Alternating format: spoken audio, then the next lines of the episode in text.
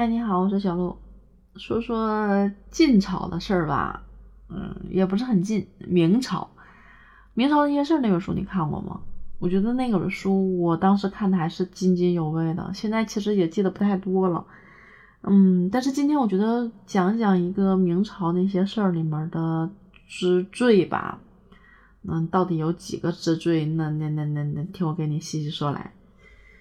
嗯，首先啊，这个明朝存国一共是两百七十六年，你知道吗？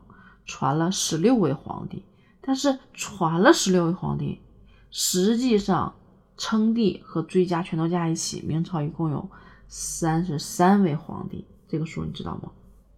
我觉得还挺震惊的。另外就是朱元璋，你知道朱元璋的原名叫什么吗？对，朱重八。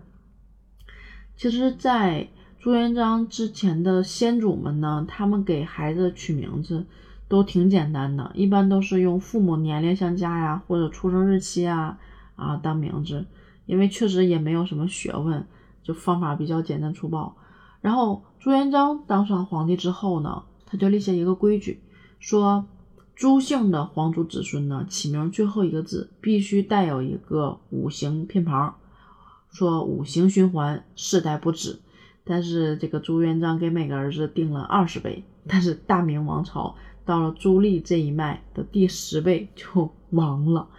你看，你看看之前朱重八他这个儿子们起的这些名啊，长子朱六二，次子朱十二，三子朱百六，还有什么朱四九、朱四五、朱初一、朱五四，绝了！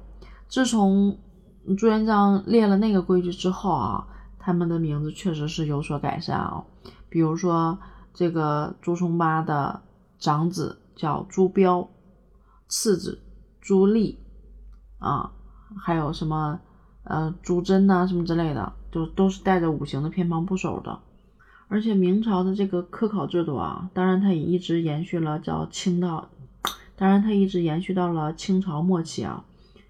它这个里面这个就流程其实是挺长的。首先是县试，县试呢是由考生啊，还要五人联保。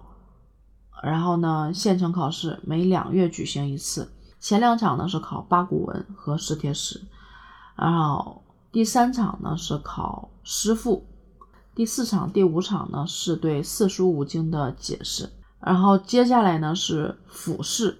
啊，府府试呢，就是啊，府州官主持，每年四月举行一次。考试科目呢，分为呃贴经、杂文、策论三场，分别要考记诵、持章和政见实务。一共录取五十人，呃，分甲、乙两等，前十名呢为甲等。府试完之后，进入院试。院试呢，就是省。啊，学政主持一般都是省城，也可能会有例外的，比如说顺天学政驻通州。考试呢，就进的府县，还有其余各府呢，依次考试，每三年举行两次。第一场呢是正式考八股文两篇，然后试贴诗一首。第二场呢是复试，八股文一篇，试贴诗一首。第一名呢就叫按手。啊，秀才分三等，第一等呢叫善生，政府呢按月发配粮食；第二等呢叫增生，不给粮食；其余是副生。等到院士考完之后呢，就是乡试。乡试呢是每三年考一次，八月考试啊。考试考试呢分考试分三场，初九为头场，考八股文七篇；十二呢是第二场，考论文一篇。十五呢是第三场，考经史实务册五道。等乡试完之后，就要进入会试了，就要去京城了。这个是每三年一次啊。乡试呢是次年的二月和三月，又称为春闱，一共考三场，每一场呢考三天，连续考九天。考试结束以前，考生是不能离开考场的。考试的第一名叫会员啊，录取名额他就不一定了。有的多有多少啊？可能要根据这个人口比例来定。